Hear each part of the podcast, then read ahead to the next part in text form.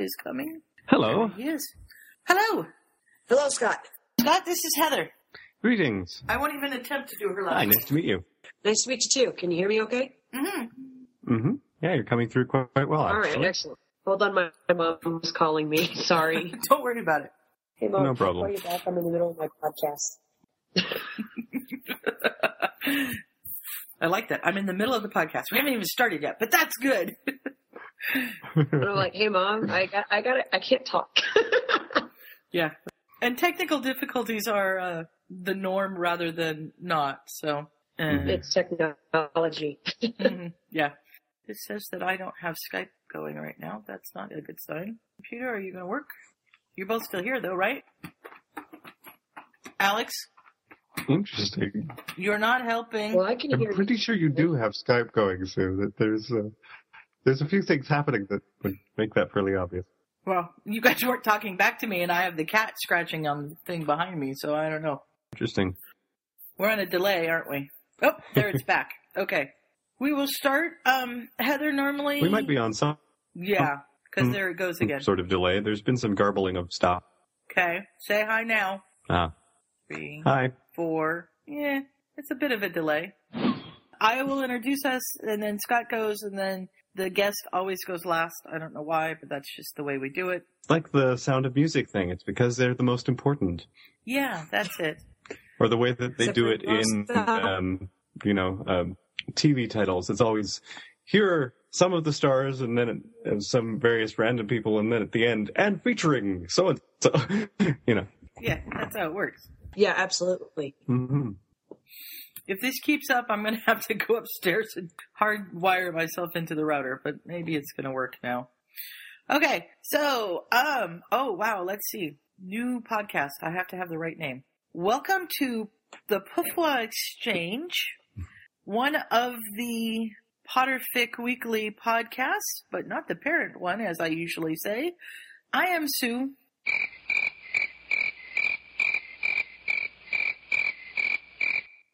I'm um, not. Uh, that was like a 10 second delay, and all I got was I'm ought. Let me go upstairs. Oh wow. Hang on just a minute. mine is the same way.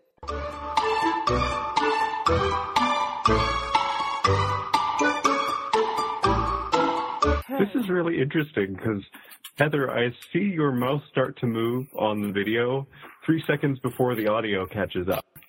Oh, are you getting video with her? I don't have her on video, so that could Yeah. be part of our problem.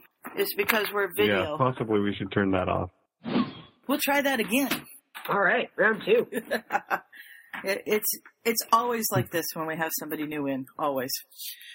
Let's see. Mm-hmm. We're never at our best. It's it's it's sad like, that Oh. whenever we invite somebody on, you you want to be like, and this is how we are, and it's wonderful, and uh, don't you enjoy it so much? And then something weird happens. Yes, and and the best thing I just realized Yeah. I did was leave my questions down on the table downstairs. So we'll have to fake this. oh dear. Do you remember most of them? I remember a few. The Pufla Exchange was our last best hope for on topic conversation. We failed.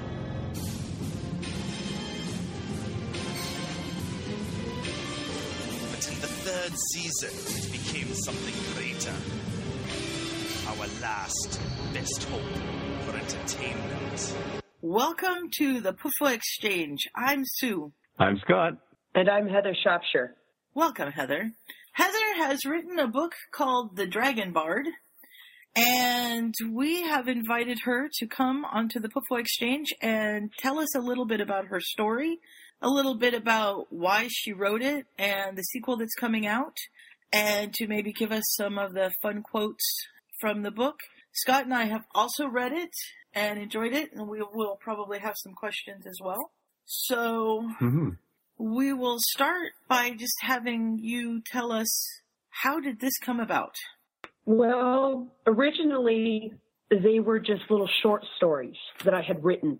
They didn't really have any meaning. They were just funny stories that I would tell uh, some of my students that I would teach as I was a substitute teacher for a little bit. And then I had a student come and ask me, he says, why don't you have any of this written down? And I couldn't give him a good answer. So I started writing it down and it eventually it became the book that now is the Dragon Bard and it's been really kind of fun. Yes, and I Mhm. understand that you uh, speak Dragon and Yes.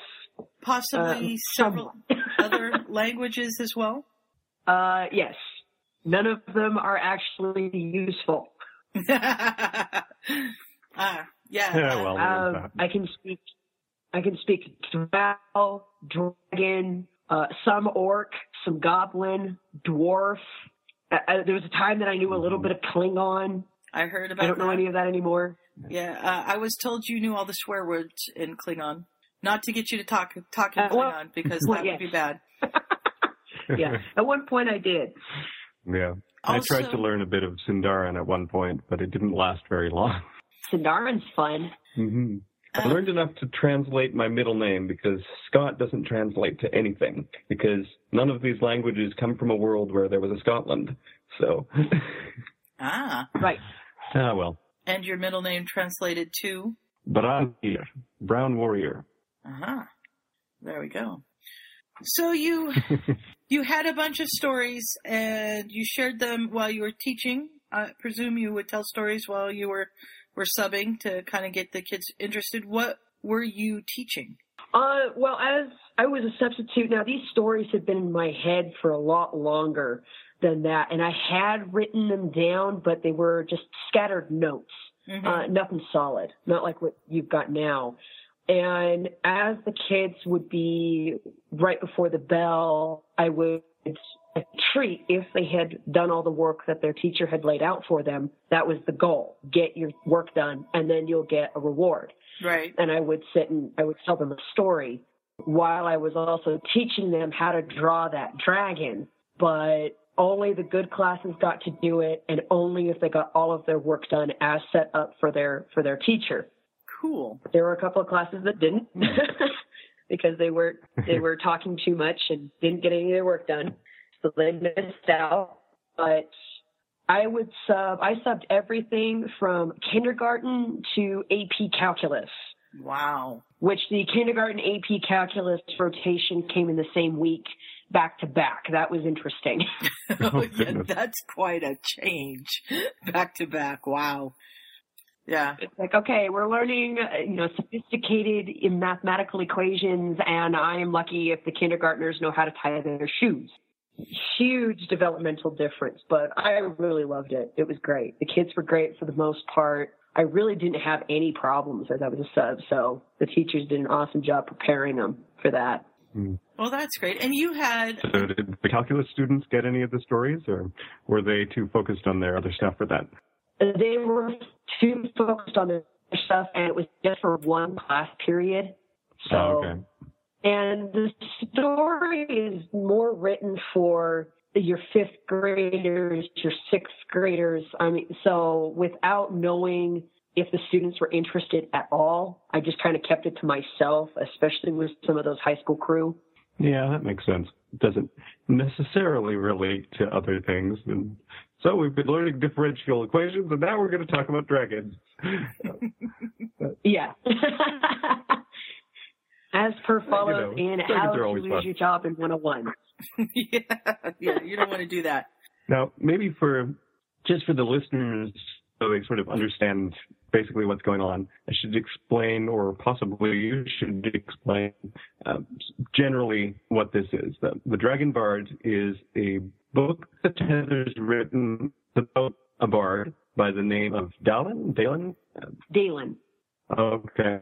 And Dalen decides that in order to become a master bard, to his master work is going to be stories from dragons because no one has done this before. So he starts going to find as many dragons as he can and get their stories from them. And fortunately, he has some treaties of safe passage basically with the dragons so that he can go and do this and not get himself killed for being in the wrong territory. And, and so it's, you can kind of see how they started out as um, short stories. For the most part, you go through with self-contained chapters as he meets one dragon or another.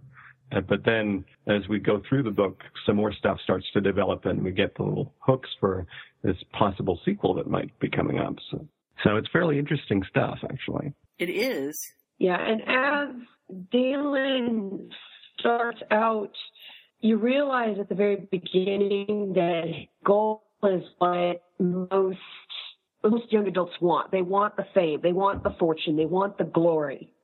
As time mm-hmm. goes on, your life goals start to shift towards less selfish, not that, you know, self-preservation is a selfish thing, less self-circular object. And eventually as, and the real turning point is within Gorzaloth's chapter where Dalen realizes that there's a lot more at stake than just glory and fortune. There's honor and loyalty and the power of your word can go a long way. Mm-hmm. Uh, which There's when pretty we're dealing with themes in there. creatures that, yeah, there, there are. I like Flux personally. so does your aunt. That was going to be one of my questions. Was, was do you have a favorite? Flux is a little jerk. I love him. I mean, anything that delights in giving people headaches is great. Yeah, Flux is good at that. yes. yeah.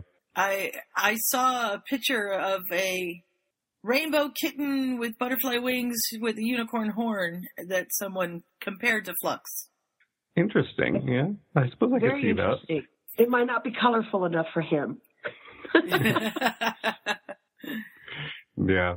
That's one of the neat things about this book, actually, is all the different varieties of dragons that you've introduced. Because there's some that are sort of the standard dragons that we are used to from Western fantasy literature, and then there's all these other uh, sort of subtypes and different versions of them, and they live in different places, and they have different talents, and all sorts of neat things like that. So, Yeah, one of the lessons that my mom taught me was that biology has to suit what they do. Um, for example, Drishak, with the way that her legs had to be, she couldn't be the standard dragon of Western mythology because her legs would have to be out to the side, much like a monitor lizard. Otherwise, she would not be able to swim. She would drown. And as you go through his courting with mythology, the surprising thing, and I had done some research when I was in middle school, and this was fascinating to me, was that every culture across the world, regardless of interaction, regardless of trade, all had their own version of what we would call a dragon. hmm mhm. And they all had different looks. They all had different traits. Uh, So it was just really easy for me to go, all right, here's where my dragons live. What would they look like? yeah. Right. That's kind of an, an interesting thing that they, they all do fit their surroundings very well. And even those of them who might not have originally have sort of evolved or created spaces for themselves that do fit.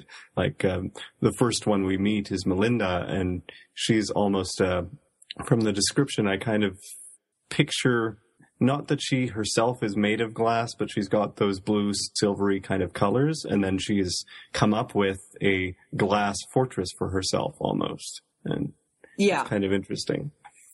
Yeah, and she's really unique, be- uh, really neat because she has that amulet basically that she gives him, so that when she forgets, or because she's kind of an old dragon, so she's she's almost just a little bit senile, forgetful, Mhm. and all of a sudden, oh, there's something there, and she flames it up, and then she's like, "Oops, sorry."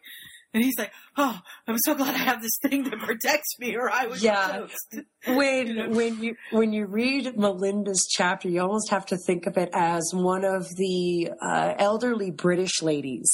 You know, as she you know sets him on fire, she just blinks a couple of times and she goes, "Oh, I'm sorry, was that you, dear? Cup of tea." Dalen is like, Yeah. "I'm so happy I'm alive right now. What just happened?"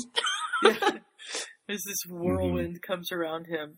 Uh, uh, you've done all the artwork, is that correct? Yes.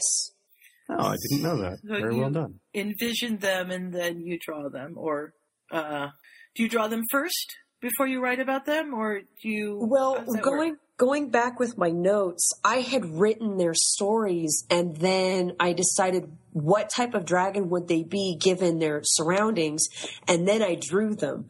The funny thing about some of them is that I drew them before I wrote about them. Uh, the song dragon, is one of those where I had drawn this little dragon at the corner of my, uh, it was one of my assignments for college that I was doodling on as I was studying. And I'm like, oh, that's a cute little dragon.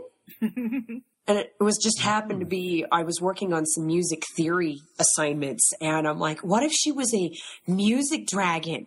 Oh, that would be so cool. And she spoke in harmonic tonal shifts. That's brilliant. Yeah. So the yeah, that's cool because you're you know you're kind of your mind is probably you know kind of got that already going and, and you and then it's like oh wait let's put these things together and oh look at what I've done here that's that's really neat. Yeah, and what makes it more interesting, you know, all the more interesting is the fact that bards are musically trained, at least given the the history uh, of this this world. So he would be able to understand some of the tonal shifts just fine, Mhm. rather than a warrior or a king or whoever who was not musically trained in the tonal shifts. Right. So they wouldn't be able to understand her at all. that whole section of the chapter is a really special experience for him, and it's a a very that's one of the most unique um, versions of dragon that uh, are that occur in here. So that was one of the ones I thought was really neat. Yeah, I'm just kind of because I've got it on the Kindle. I'm just going from chapter to chapter and looking at the different pictures again. hmm So, They're all quite neat. hmm It's interesting that my favorite dragons in here as sort of as people are probably uh, Melinda and Gorzaloth, and it sort of makes me wonder if they, uh, if dragons in general mellow with age, or if he just got lucky and managed to run into some relatively friendly people. Yeah. well, in that sense, you have humans in, in any world where you're looking at significant time lapse. Humans are almost on this breakneck pace to the end. Acquire as much stuff, status, whatever, land, um, renown as possible before you die. Our lifespans are very short. And that's one of the things that Gorzaloth hints, you know, talks about is the fact that perhaps it is the dragons who are in fact tragic because they see their death coming. hmm They live for so long that they can see the world change rapidly. I mean, if you were to look at this world, have a dragon start out in 10 AD, and okay, they're about the end of their lifespan now. hmm What kind of opinions would they have of the humans? Oh yeah. it's an amazing shift in that time. How many things have changed and how many things haven't. But, Yeah, And- that's that's true. To think about the things that haven't changed well. Yeah. mhm. you know, and you realize that there are many things that are in in nature that regardless of what world you're talking about, whether it's in my world, the real world, uh, in many, many different fantasy novels or sci-fi, there are many things of the human nature that do not change regardless of time hmm or situation. Yeah. hmm And that's one of the other interesting things about this is, on the one hand, dragons are very emphatically not human, and they have these different priorities and different ways of approaching things. Um, and each of the different dragons are different in that way as well, in some, at least some of those ways. But then also, you've done a very good job of introducing and showcasing uh, some certain human qualities through the lens of these dragons. Like we have Melinda, who's aging and forgetful, and Gorzaloth, who's very near the end of his life, and then you have Flux, who basically just likes to play with everybody and make the make the little creatures dance, and then you have people like um, Garbeth, say, or um, uh, who was the other one I was thinking of? But there's a couple of them in there that have frank men- mental disorders and things that are going on with them that I um, think you're thinking of Hasileth, the forest dragon. probably Yes, that was it, because he's been sort of tormented for this a length of time that he just doesn't know friend from foe anymore, and he's paranoid. And uh, Yes. you must be with them. You're you're here to attack me. And he's Yes. going, no, I'm just here. I, I did nothing.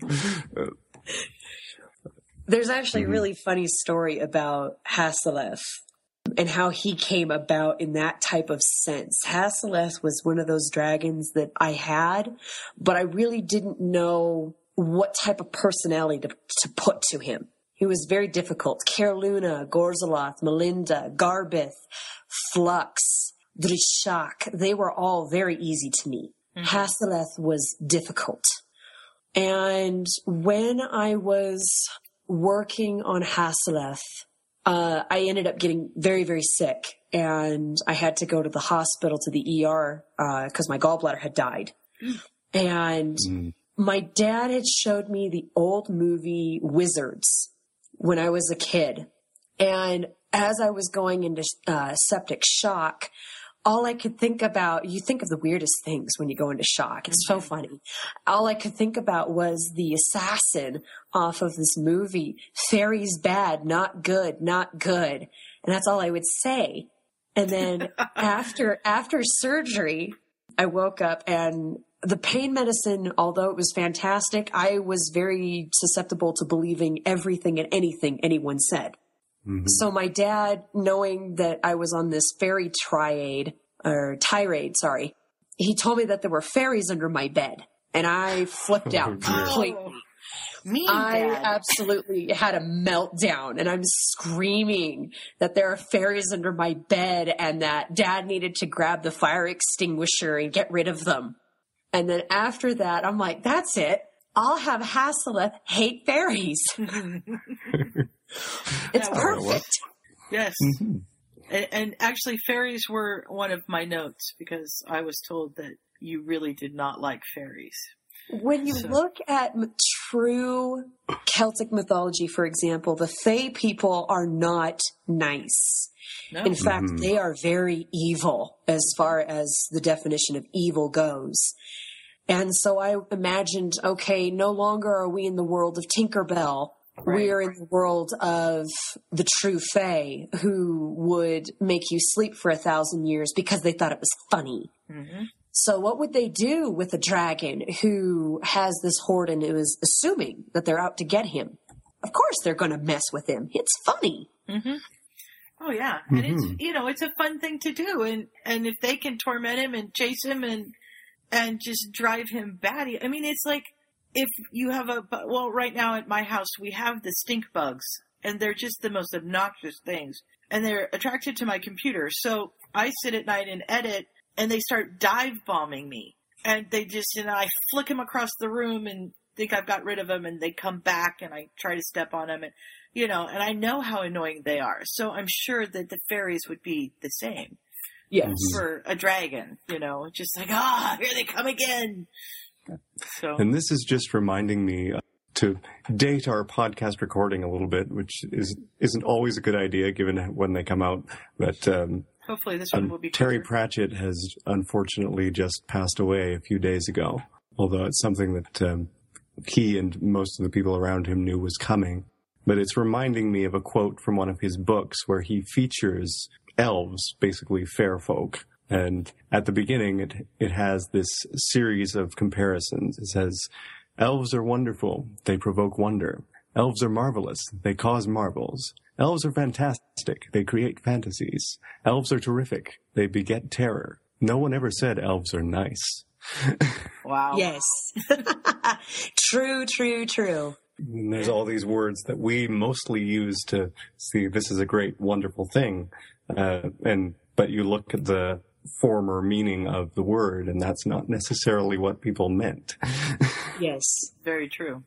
hmm I'd like to know where the butterfly came from on that one. Yeah, it's hard to say. The names for creatures are very weird, and some of them we don't really know where those came from. And as in Heather's example of the butterfly, uh, Mhm. why would you call it that? Yes, it flies, but it doesn't look anything like butter. And where I was thinking that maybe its name was Flutter by because they Mm-hmm. do Flutter and they go by, and then a dyslexic kindergartner said butterfly. Mhm. Yeah. I teach kindergartners. That seems pretty logical It in sounds very logical to me. And I call I know people who still call them flutterbys, Flutterbys, so it could yeah. well be. and in our Harry Potter fan fiction, uh, Neville tends to grow flutterby bushes. So there we go. That you know they bloom and then they turn into butterflies and fly away. hmm I would like one of And those then you get the dragons with butterfly wings who are just strange. So you know, Yes. They do. Where where did the dragons on this topic of names? Because your dragons all have very interesting names. Flux is a little bit Mar- well, Martha being probably the most normal, but yeah, and I just tried to go there, and my Kindle's decided it's not going to cooperate with me. Um, but yeah, where do the names come from? You know, it's really funny. I these names they roll off my tongue so easily. So I'll sit there and I'll just say whatever syllables sound nice together.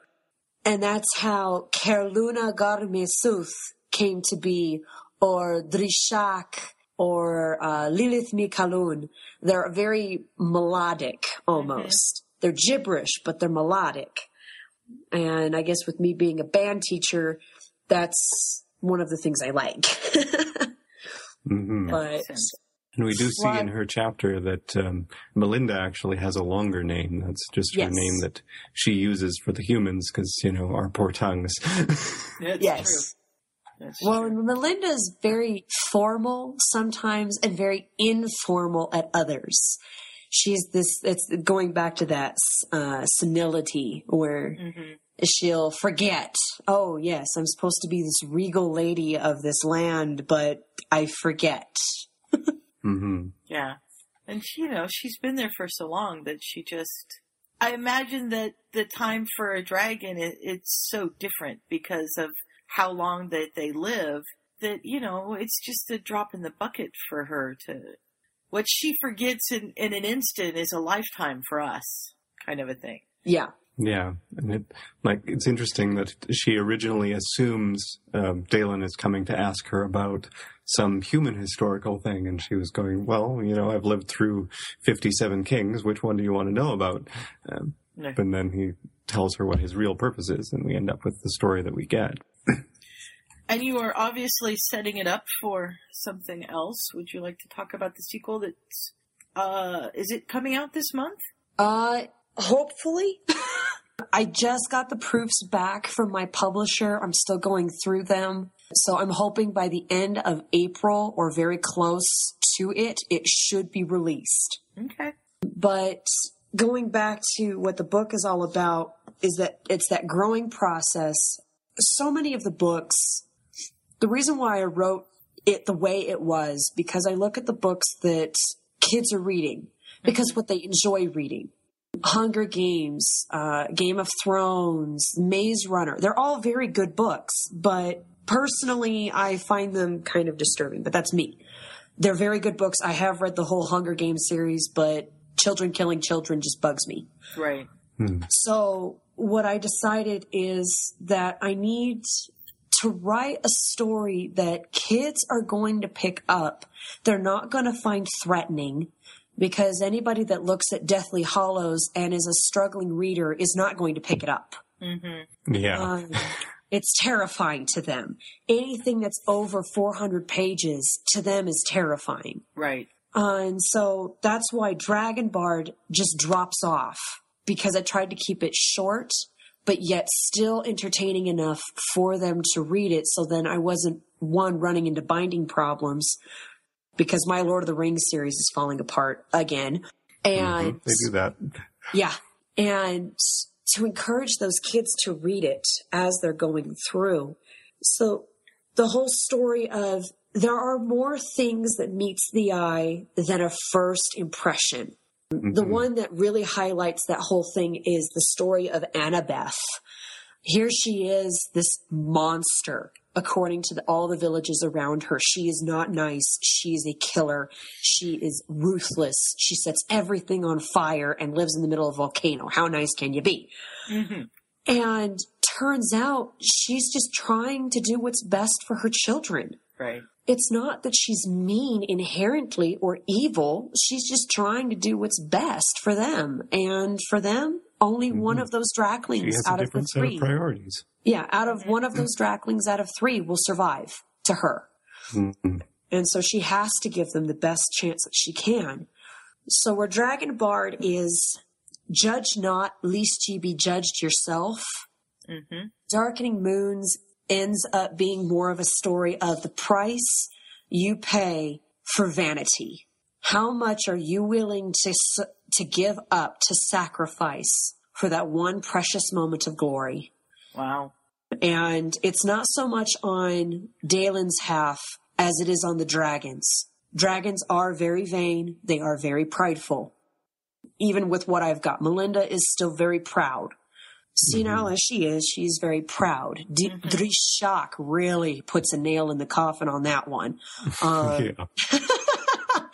humans are sea rats that honestly should learn how to swim better, according Yes. to her. And Darkening Moons is not so much Dalen's story as it is the dragons. In the one mistake that they made, that even though they lived for so long, their mistake could end the world. Mm. Yeah, and we start to get some hints of that in here. It's interesting because, you know, you're reading along and you think, okay, there's sort of this story and then this story and then this story. And I think about, I, during Annabeth's chapter, I think was when I started to notice that there's more stuff going on here. Something else is starting to happen. And then in the next chapter with, with Lilith and uh, the other fellow, we sort of, we definitely see there are things going on that we need to figure out before. Yeah. Need to be paying attention to. Mhm. Yes.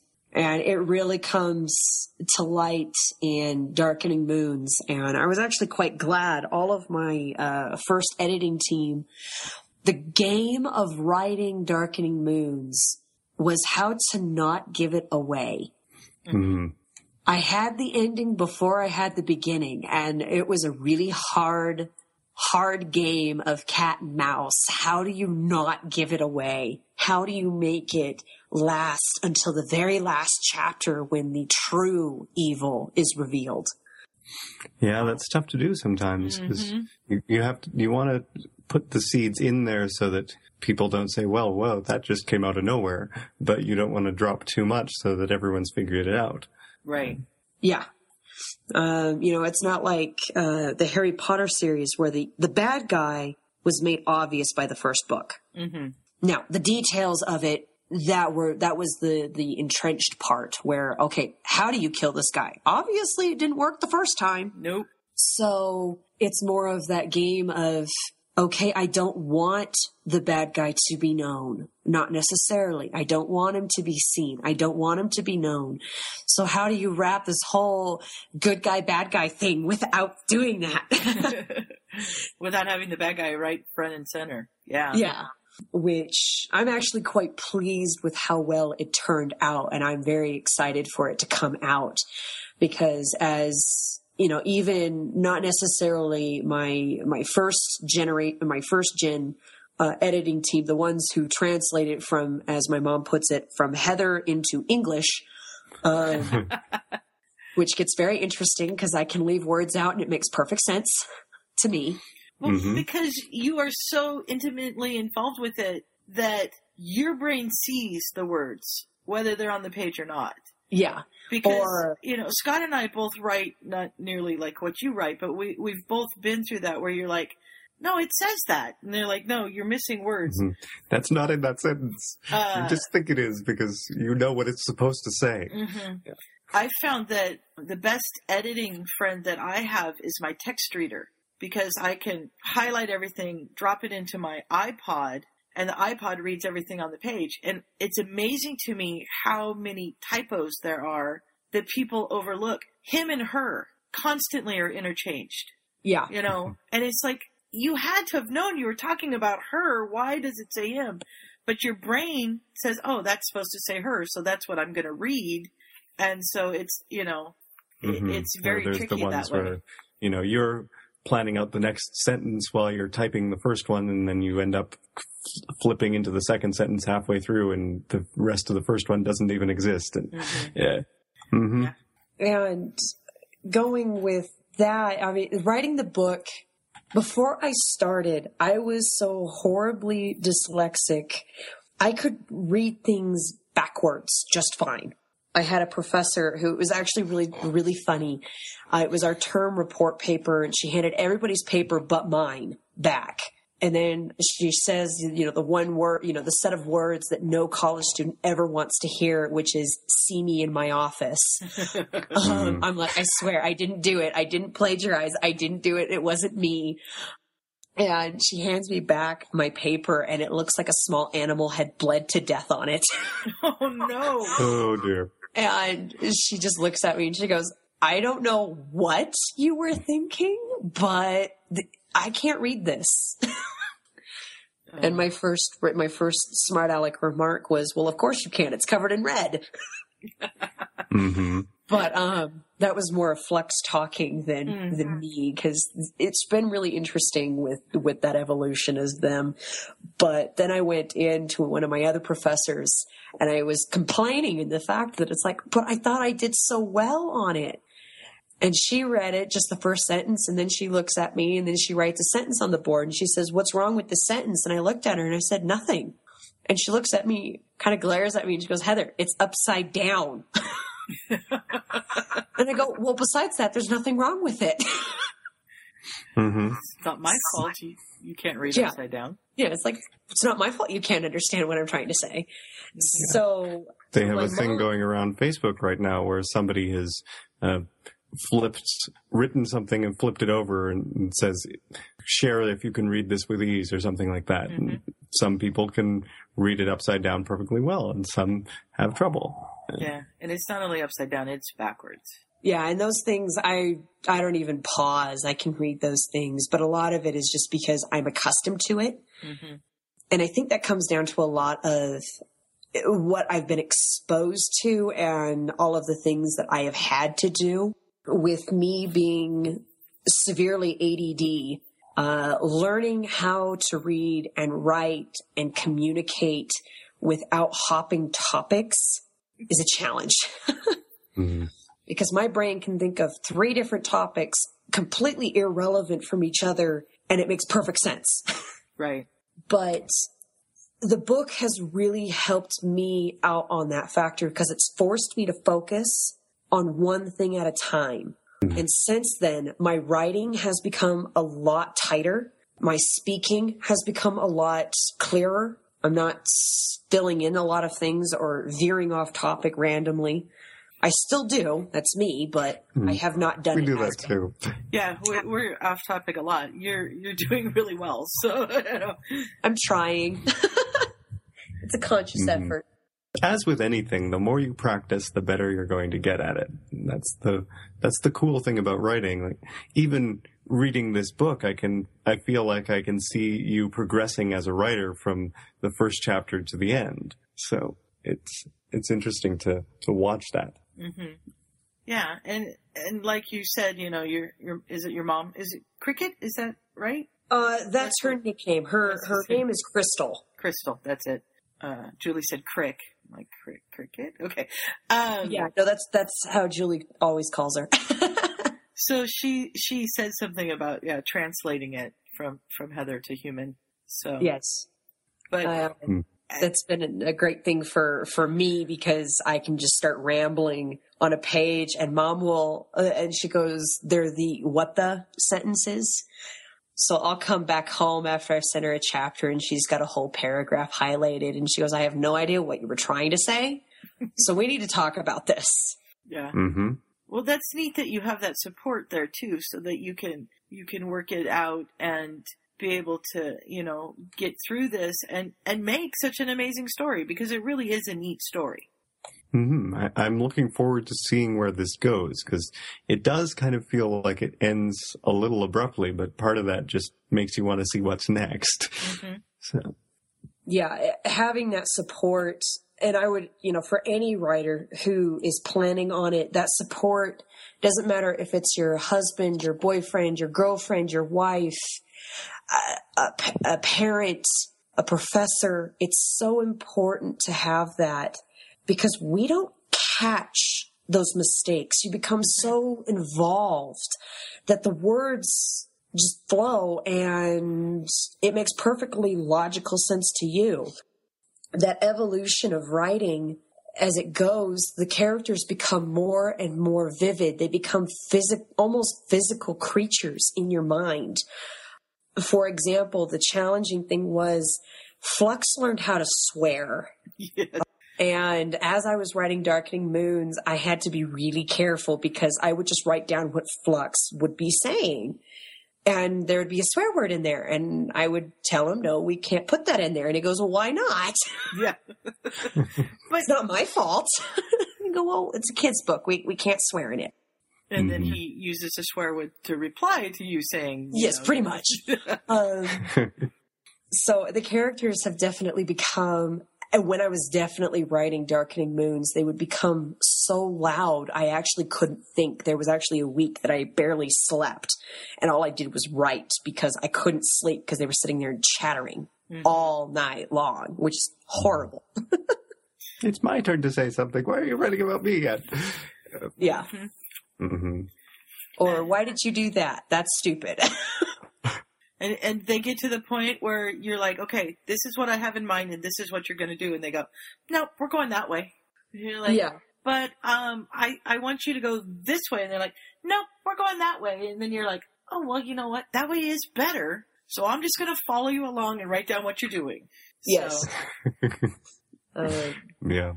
You know Did you the have a dragon that uh, moved into your head first, or one of these stories that came first, or was it in the order that it showed up in the book? You know, the funny thing is, Twinkles, the the uh, copper dragon in the desert, actually came first.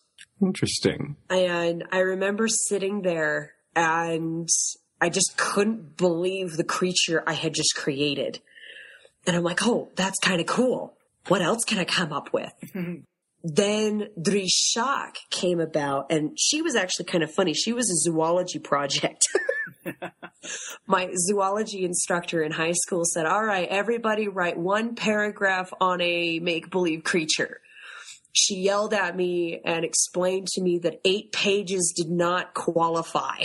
and I'm like, But, but, but, but.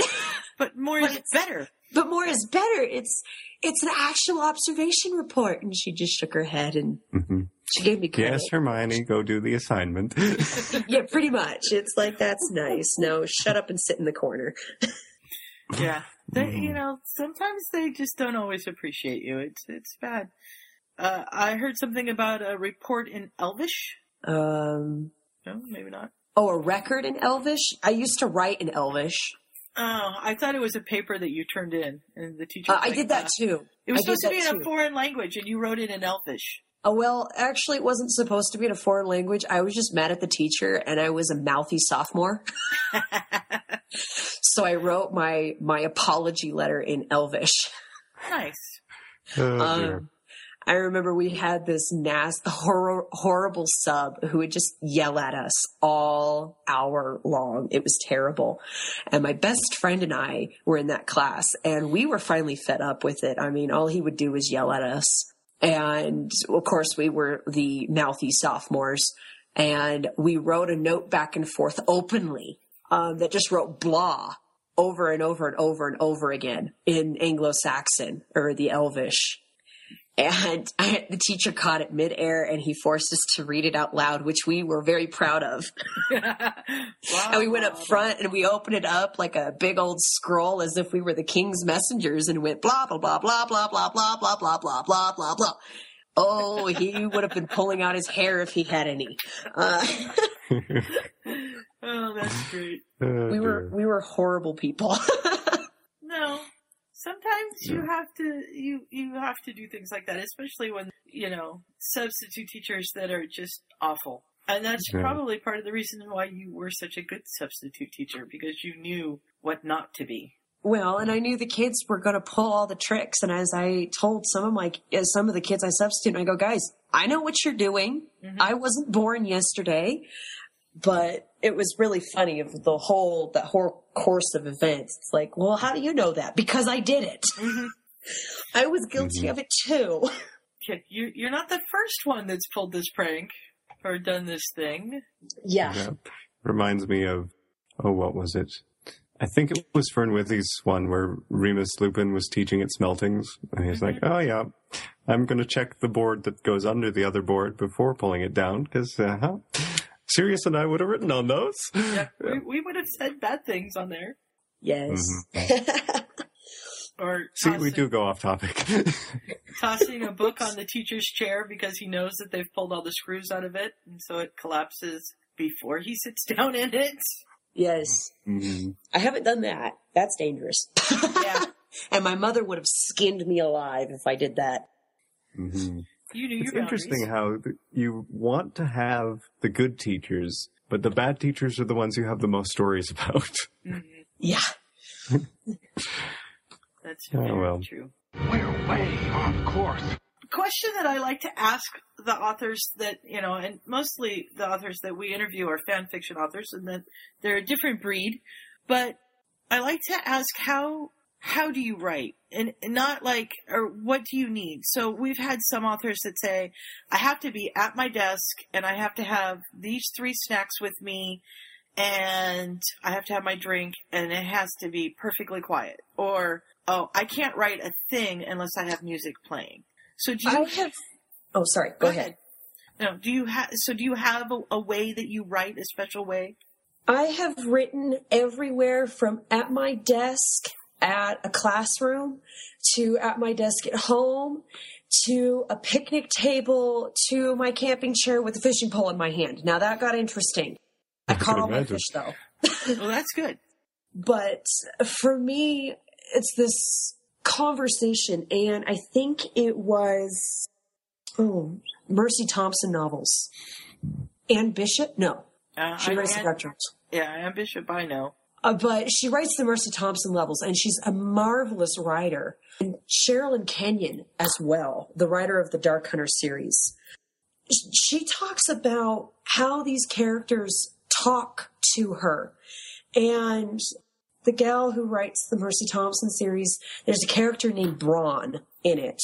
And Bran doesn't like to talk about his past very much. And she described seeing him sitting back in his chair like he usually does, and here is a werewolf creature that has lived since, you know, the early fourth century at least. And she'll ask him a question, and he'll just smile and shake his head, and that's all he'll say. Mm-hmm. And so much of it becomes this conversation. Gorzaloth was very much that conversation. I remember sitting at my desk. I wasn't sure what I was writing, and then the words just started flowing to my fingertips. And when I came up for air, I had written in 20 pages and I was crying because Gorzaloth had died. And it was like I had watched him die, and it was the most horrible thing for me. And I was actually, I, actually didn't come out of my room for like 25 minutes until I got a hold of myself. It's like, it's just a character, but it's a character I like. I did the same thing with Dobby. I, I couldn't Yes. hold it together. A lot of us lost it with Dobby. it's Um, like, not Dobby. Yeah, the author you were looking for is Patricia Briggs. Yes, Patricia Briggs. She is an awesome, awesome writer. Mhm. That, I think I just got a couple of those out of the library, actually. They They're are graphic novel versions of some of her stories. So I, I think I'll have to go back and find the actual novels and maybe do those first. But I just came across these. Interesting. Yeah. and obviously you are a reader. Uh, I try to. The, uh, and I imagine uh, a lot of sci-fi. Are there other things that you like to read as well? You know, the majority of it is actually fantasy. I actually read very little sci-fi. I actually watch a lot more sci-fi than I read. Okay. But I remember being uh, in elementary school and I refused reading anything that had a human in it. Uh, I went through that stage of if it has a human as the main character, I'm not reading it. That's how I came across Watership Down. I hate, I will not read that book ever again. Mm-hmm. It was traumatizing. Yeah. Um, Mhm. I remember I, it was so funny. I must have been in fourth grade and I found Stephen King's Dreamcatcher and it had deer on the cover. and I checked it out thinking it was about a deer and I took it home and mom took it away from me and she told me I was not allowed to read it and I couldn't understand why until I got a lot older and I looked back at it. yeah. And I'm like, Mhm. good going, mom. but I read Dragon's Milk, the the unicorns of Al. Al um, I don't remember what it is. Alinor, Al- Alator, or something like that. I read the Sword of Shannara, that series. I read the Dragon Riders of Pern. Both good series, yeah. Oh, Yeah. Firebringer. A Firebringer was one of my favorites as far as animal characters go. I don't think I know Hmm. that one. Uh, Yeah, it's actually that one up, really, yeah. really good. The first name is David. Okay, I'm getting it. but but it's actually Yeah. really really good book and i haven't read it in years but for some reason it was three weeks ago i woke up and i was able to recite almost the entire prophecy off the top of my head at three o'clock in the morning. It's just one of those why am i up and why can i still say that? Yeah, this he has a very interesting name because it's David Clement Davies. yeah that's it. So lots of Davids in there. and i'm like there's a davies in there somewhere. Thank goodness for Google. yes. Hmm but books like The that handy thing about doing interviews in front of the internet. hmm yes it's like how would you spell that Go ahead. Yeah, but uh, sorry. we keep stepping on each other. We do. But as far as those books go, those those are the ones that really piqued my interest as far as taking another look at what you read. Take another look at what the characters are. The Fortress in the Fortress of Time, Fortress in the Eye of Time, Fortress of Owls, uh, Fortress of Dragons, that whole Fortress series. I don't remember the author, but it was the Fortress series. And looking at the character Tristen, who was the original character, was really interesting because it forced you to look at the eyes not of a grown man of what his body was, but of a child of what his mind was. Uh, so really taking a look at those stories of, well, yeah, we think like that, but does everybody else think like that?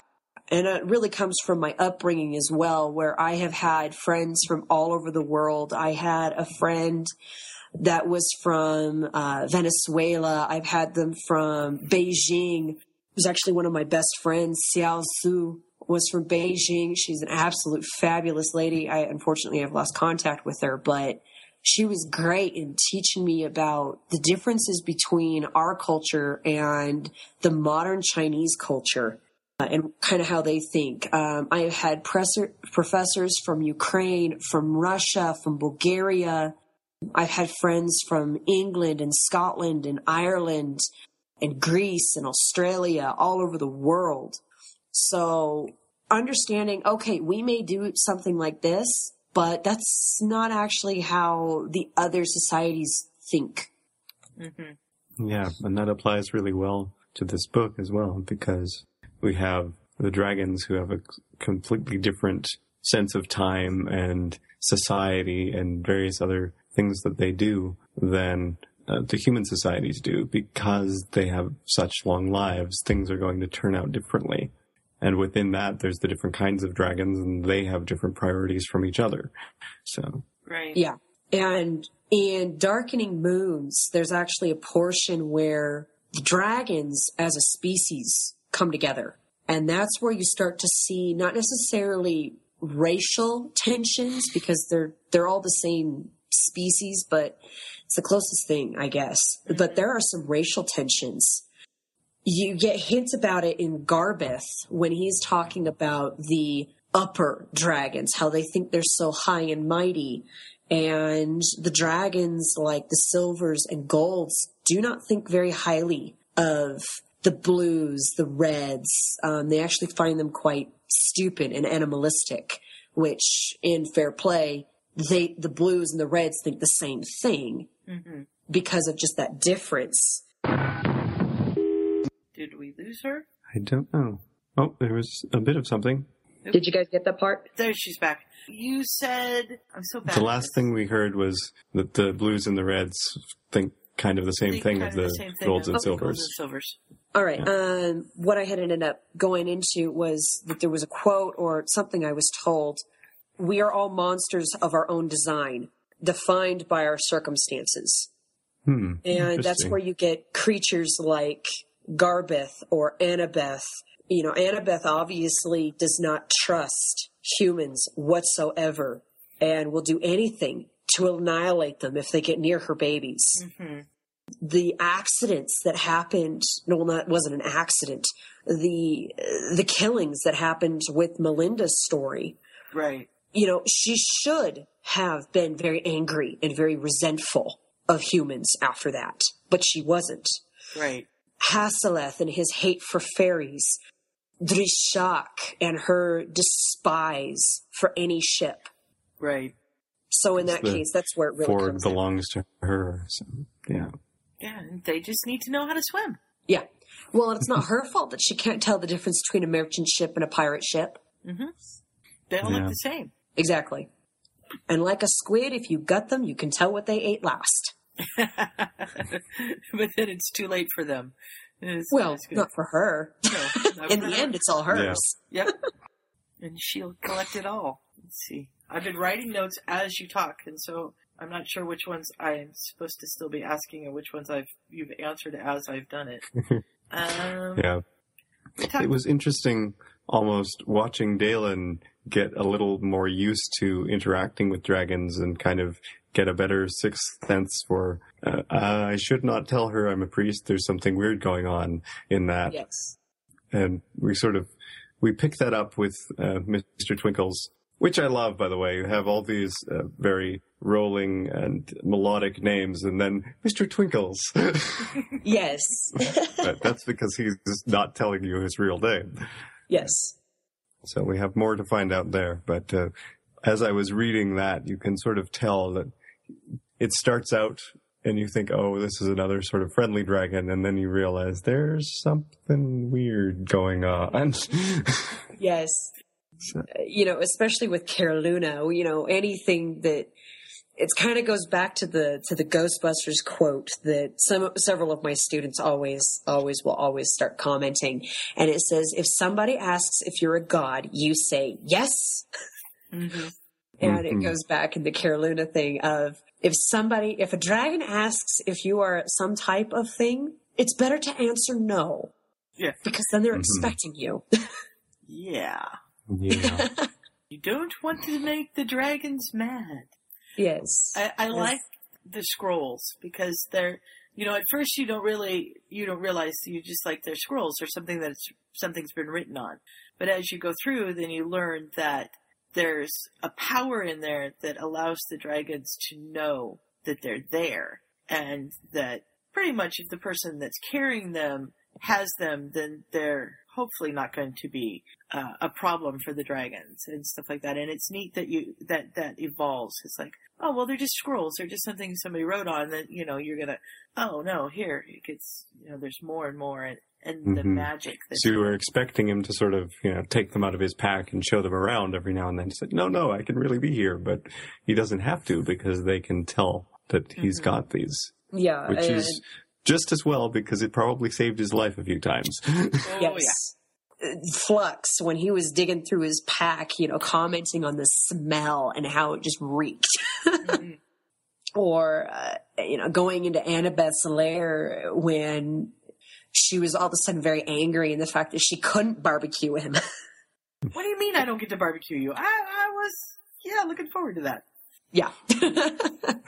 or Drishak, where she planned on just drowning him, but he ends up having these scrolls, and by law, she's not supposed to do that. So, It's very grudging. Mhm. which that whole slob getting slobbered on, yeah, she was doing that out of revenge. It wasn't anything to protect the scrolls. She just felt like it. Mm, Yeah. little slobber is good for the soul. yes. Dear me, do you have a dead fish in there? No, just dragon slobber. It's dragon slobber. Are there some favorite quotes that you want to throw out there? Some some good things to hook some people to make them want to.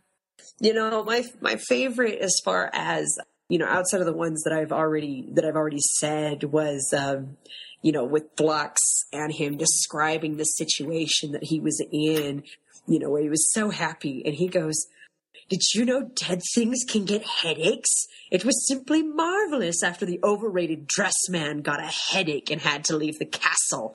it was simply exciting. All I did was, and I did all sorts of funny things with his dumb corpse pets, making little lights they'd chase and run into walls, creating illusions, and they try to eat rocks bigger than themselves. Flux is a little terror. He is a bit of a Yeah. terror. And the other one, of course, is Caroluna, where she lands right in front of him and just ice wind rolling off of her tongue, cold, you know, icicles hanging off of her face, and she hisses, Are you a priest? no, no, no. And he goes, um, um, no. And she starts pouting. The wings go back and the frill goes up and down. Well, are any of your friends priests? No. Oh, please don't be another knight. I have too many already. Yeah. the collector. She's a very interesting character, that one. Yes. Mhm. Not one I'd actually want to meet, but interesting to read about. Yes, yes. Um, and Dalen in Darkening Moons kind of reflects on the fact that he's become more comfortable around dragons than he actually has around people. He's like, Mhm. dragons are rather straightforward. It's true. People, Yeah. not so much. yeah, he has some problems after the, the fairy wood because everyone thinks he can't possibly be where he is. Yeah. Oh yeah. How did you get through here? now, is that just because he's come from things that were affected by fairies? Is that why he's farther away than he thought he should be? Or is there something else going on there? Um, where you start looking at it, Xiphoniris is obviously inherently magical. He doesn't know where he is. He's been blipped around the world many, many times. And the reason why he got such a reaction from the fairy after the fairy forest when he was in the village was because he came from the fairy wood. And Hasseleth had commented that the fairies would bewitch the humans to annoy him even further because at first he wasn't expecting humans to be on their side. That's why Hasseleth had such a violent reaction when Dalen showed up because he just assumed that he was part of the fairies' tricks. Mm-hmm. Mm-hmm.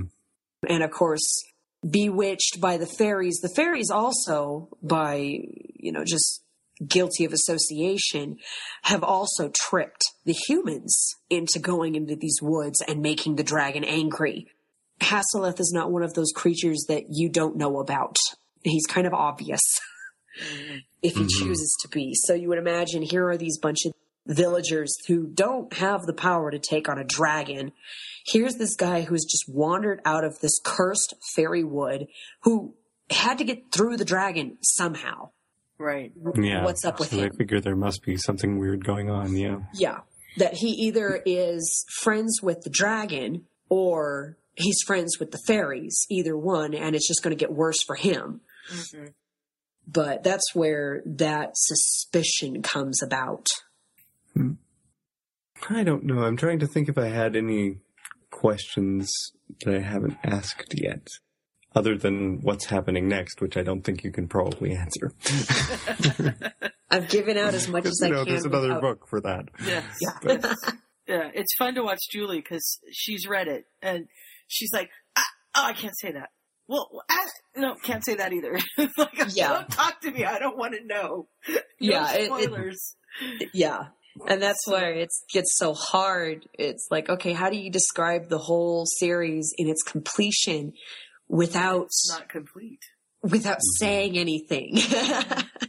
Yeah. Well, I think it Is the plan for it to be a trilogy, or what are you thinking there, or do we know? There are four books, technically. There's Okay. Dragon Bard, Darkening Moons, Legends, and Legacy. But through financial reasons, I'm having to watch how Dragon Bard and Darkening Moons go. Mhm. Which I'm hoping that this podcast can help out on, is the fact if if it gets in the right hands, it can be spectacular. But right now, it's so hard on my own where I'm having to not only hold down my full time job where I'm working 13 hours a week, or not a week, a day, on top of trying to promote my book. It gets really kind of interesting. There are only Yeah. so many hours in the day. hmm You need a time turner. That would be lovely. hmm Or a teleporter. Yeah, those would be nice too. I want one of those. Yeah. Fantastic. You know, and going with the Harry Potter thing, I, you know, I, whenever I saw the dragons, I'm looking at them and I'm going, just talk to them. They're not that stupid. Yeah. This is all a horrible game, and the dragons are the ones who are being suffered for it. I mean, just go and talk to them. Watch that Yeah. game turn around. Ooh. Yeah. I think I've read that oh, fic I'm actually. sorry. where You it didn't want me turns out talking to that- the Horntail. I sent them on Slytherin. Sorry. Yeah, Mhm. the, we have read the very first story that Potterfic Weekly covered actually had dragon riders, and the the Hmm. dragons were the ones that were patrolling to keep the Dementors at Azkaban. If I- Instead of being a great idea, they just set everything on fire. well, it, Yeah. They you know it was this crazy thing that they had to come up with to be able to protect people because the dementors were getting out and, and trying to kiss everybody and and so they they used the dragons for that. And and then you know you had to come up with really interesting magic because you couldn't take potty stops while you're on the dragon. So what did you do? And you had to have shields up so that when the dragons breathed fire it would go up and over you and wouldn't cook you and stuff like that. It, it was really kind of fun. Hmm I've read one as well where they did take the idea of, you know, Harry being a Parselmouth and said, you know, snakes are close enough to dragons uh, that he could try to talk to the horntail and she'd be like, well, your accent's atrocious, but I can understand you. And he just said, can I please have that uh, golden egg that's not really one of your eggs anyway? And she said, oh, okay, fine. he just walks off Yeah. with it. And Yeah, pretty much. And uh, it was it a does not make for a spectacular task, but worked out for him. Yeah, absolutely. and you know it, it would be close maybe to be able to speak if you can speak to the snakes then you might be able to speak to the dragons Well, and, Seems and like that be fun. well, and that topic is not new because in Dragon's Milk, birds were close to dragons. So if you could communicate with the dragons, you could communicate with the birds, which turned into a really interesting sort of sort of thought process. But I know when the very first uh, Harry Potter book came out, and we were talking, my brother and I were talking about transfiguration, and we, it was, you know, of course, we're the kids, and we're like, well, what would you turn into? And I'm like, I would turn into a dragon, mm-hmm. not a very big one, because I like soft things, but I would turn, I would totally turn into a dragon, and I would never turn back. It's like, "Uh, excuse me, I'm sorry, professor, but I accidentally set my homework on fire, and no one Yeah. could yell at me. it's true I have a cold. I sneezed on it. What can I do? Exactly. Or, oh, I'm sorry, I sneezed on you. I didn't mean to barbecue you. Not. yeah, you'd have to come up with some amulets to hand out like Melinda's. We- yeah we could have used Yeah. you for uh, Umbridge though that would have been a great thing We need flux for Umbridge. you Imagine would the have fun terror. with her. I will have order. well and she you know she'd hate it because he he's not human and she hates everything that's not human so uh, And he's also very have- irreverent, which Mhm. yeah does not go well for her. Yes. Well, and Flux would have a, t- a, a wonderful time, you know, setting the bar stools on fire or making her chair come to life and run away or hmm just you know eating the cat plates or keeping It's them. probably just as well he never met the Weasley twins. Oh, they would get along perfectly fine. I, I could see that yes it's the rest of the world that would be in trouble. Yes. There's actually a really funny going on the line of what dragons would do. There's this really funny quote out of Darkening Moons that I can't share because it's completely and totally irrelevant for the actual plot. Is that there's these two dragons arguing and they're old dragons. Uh, so if you imagine two old old people playing chess and the and the comments that go back and forth, you know, well at least my teeth are real or something like that. And this dragon had just sent out this huge fireball, and the other one is a magic user dragon. So his fire is completely different. And the magic user dragon looks at the the the old red, and he goes, "At least I didn't think your hot, your fire's burnt that hot." And the and the fire breathing dragon just looks at him and goes, "Well, at least my fire's natural." Uh huh. Ooh. Yeah, your dragons have some interesting personalities. I'd be. I'm looking forward to learning some more of them. And Yes. and I kind of like the bookend nature that we end up going back to Melinda to start things off for the the next book. Basically, Yeah. Dalen has to get back to her to figure out what to do next. What to do next? Yeah. Yeah. I guess one question I will ask, and you don't have to answer it depending on how spoilery it is, but do we get to find out Mr. Twinkle's actual name? And is that in the second book, or is that something we'd have to find out later? He makes a return. I'll say that. Okay, because I'm pretty sure there's something going on with that guy. He makes a return. That's all I can say. All right. Well, I it seems to me like we've covered pretty much the the bases that are involved here. Is there anything else you wanted to comment on or let people know about your your book or your series in general? Or outside of that, it's E for everyone. I mean, of course, you have to be able to read it in order to get some of it, but I have had everywhere from third graders to people in their 90s read this book and enjoy it. Mm-hmm. You never know until you try. And even after I've done this, I've gone back and read some things and it really kind of, tur- it really opens it up in, in other options and other ideas that, oh, I never thought about interpreting that author that way. Mm-hmm. So really that's, that's the big point of you never know until you try. And if it's interesting to you, have right at. Mm-hmm. That makes Well- sense. I think we should just tell people that we have read is The Dragon Bard. It's by Heather Shropshire, and you can find it on Amazon. Uh, Kindle, hardcover, and paperback editions are available. And we're looking forward to Darkening Moons, which is the second book in the series, which hopefully will be out sometime this year. Yeah. Hopefully in the next month or so. Yeah, I was Mhm. like, hopefully it'll be back in the next month or so. It's not that far out. Yeah. Yeah, I guess you're right. You know, April. it's going fast, Scott. it's going Yeah. really fast. By the time this podcast is out, it might be out. no, Yeah. we'll probably be a little I, quicker I, than I that. I promise I will go faster than that. I, I would like to finish the one I'm working on now, but it's very frustrating to me, so I might not, and just switch over to this and get this out to you as as quick as I can. Is there anywhere other than Amazon that people should look, or is Uh, that your sort of main? You can get it off of Barnes and Noble as well, and directly from my publisher, Xlibris. That sounds like a dragon name. Kinda the way does, it's spelled, it might as well be, because it's spelled with an X at the beginning. hmm Yeah, I've Uh, I've always sort of assumed that you pronounced that and then just did the rest of the word, but it's hard to say. Yeah, they call it X X Libris, and I call it Zilibris. Sounds better, hmm hmm but I don't work for him. I think what they're trying to do is uh, uh, evoke the phrase "ex libris" as in out of books. They've made it into a word because that's the cool thing to do with brand names of stuff. I don't know. it's kind of like how do we make this this Disney movie interesting? We change the title into something that's an adjective. Yeah. Or how the anything that has cheese that isn't real cheese, they just change the SE to a Z. Yeah, absolutely. Mhm. Or Z as most of our listeners would know it, but you know, there's some of you from Canada and overseas that will know what I just was talking about. What you were just talking about. Mhm. Our Australian listeners will know. hmm We have a few of those.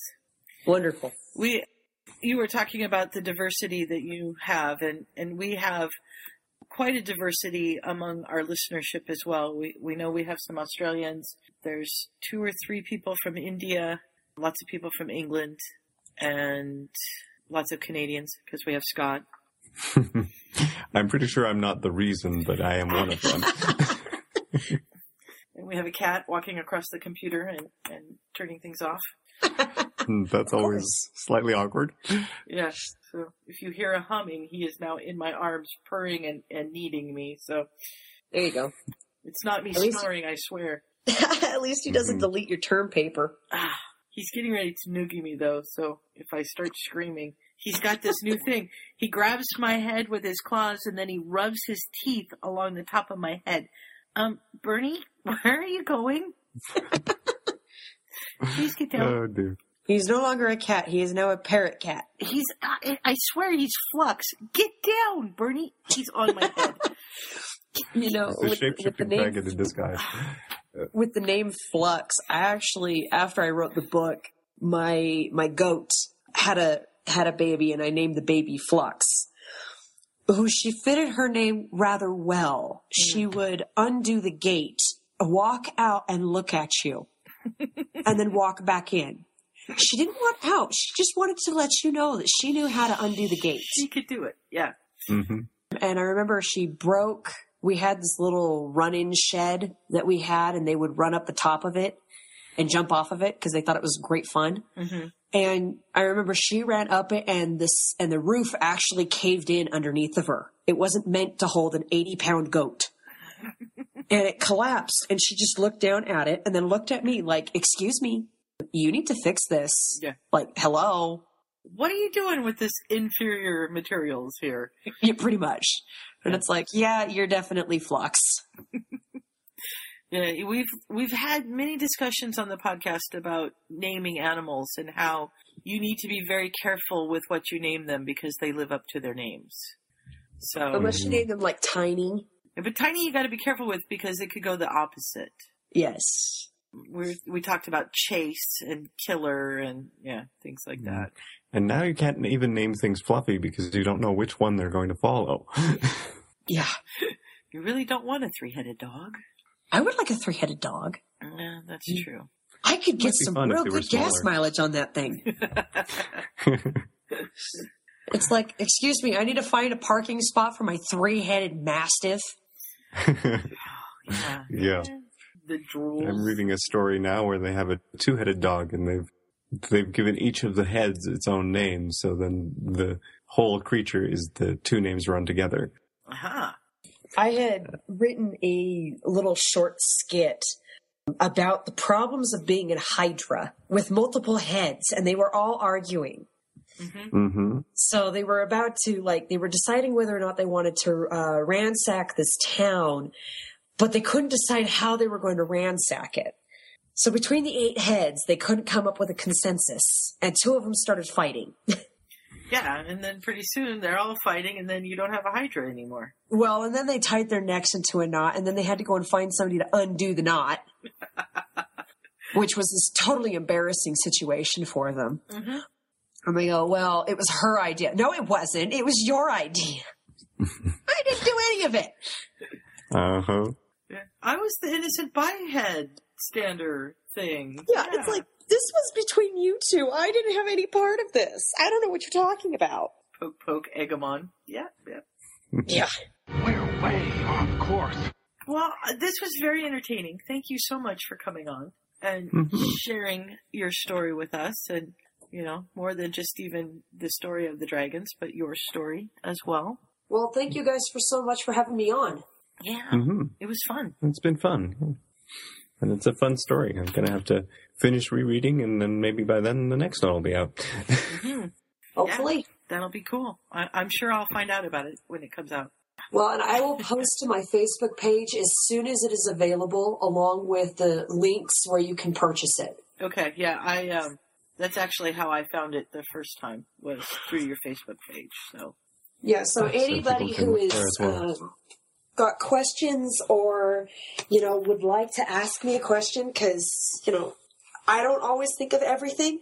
Mm-hmm. So if anybody's got a thought that they want to ask or a question they want to ask me or any potential writers who just want an extra opinion, you know, I'm more than happy. You've got my Facebook page. If they want to get in contact with me, that's great. I'll talk to them as much as I can as far as that goes. But, you know, the writing community is huge and it's always a great idea to get another person's opinion. Mm-hmm. And I'm also planning on doing some book tours this summer.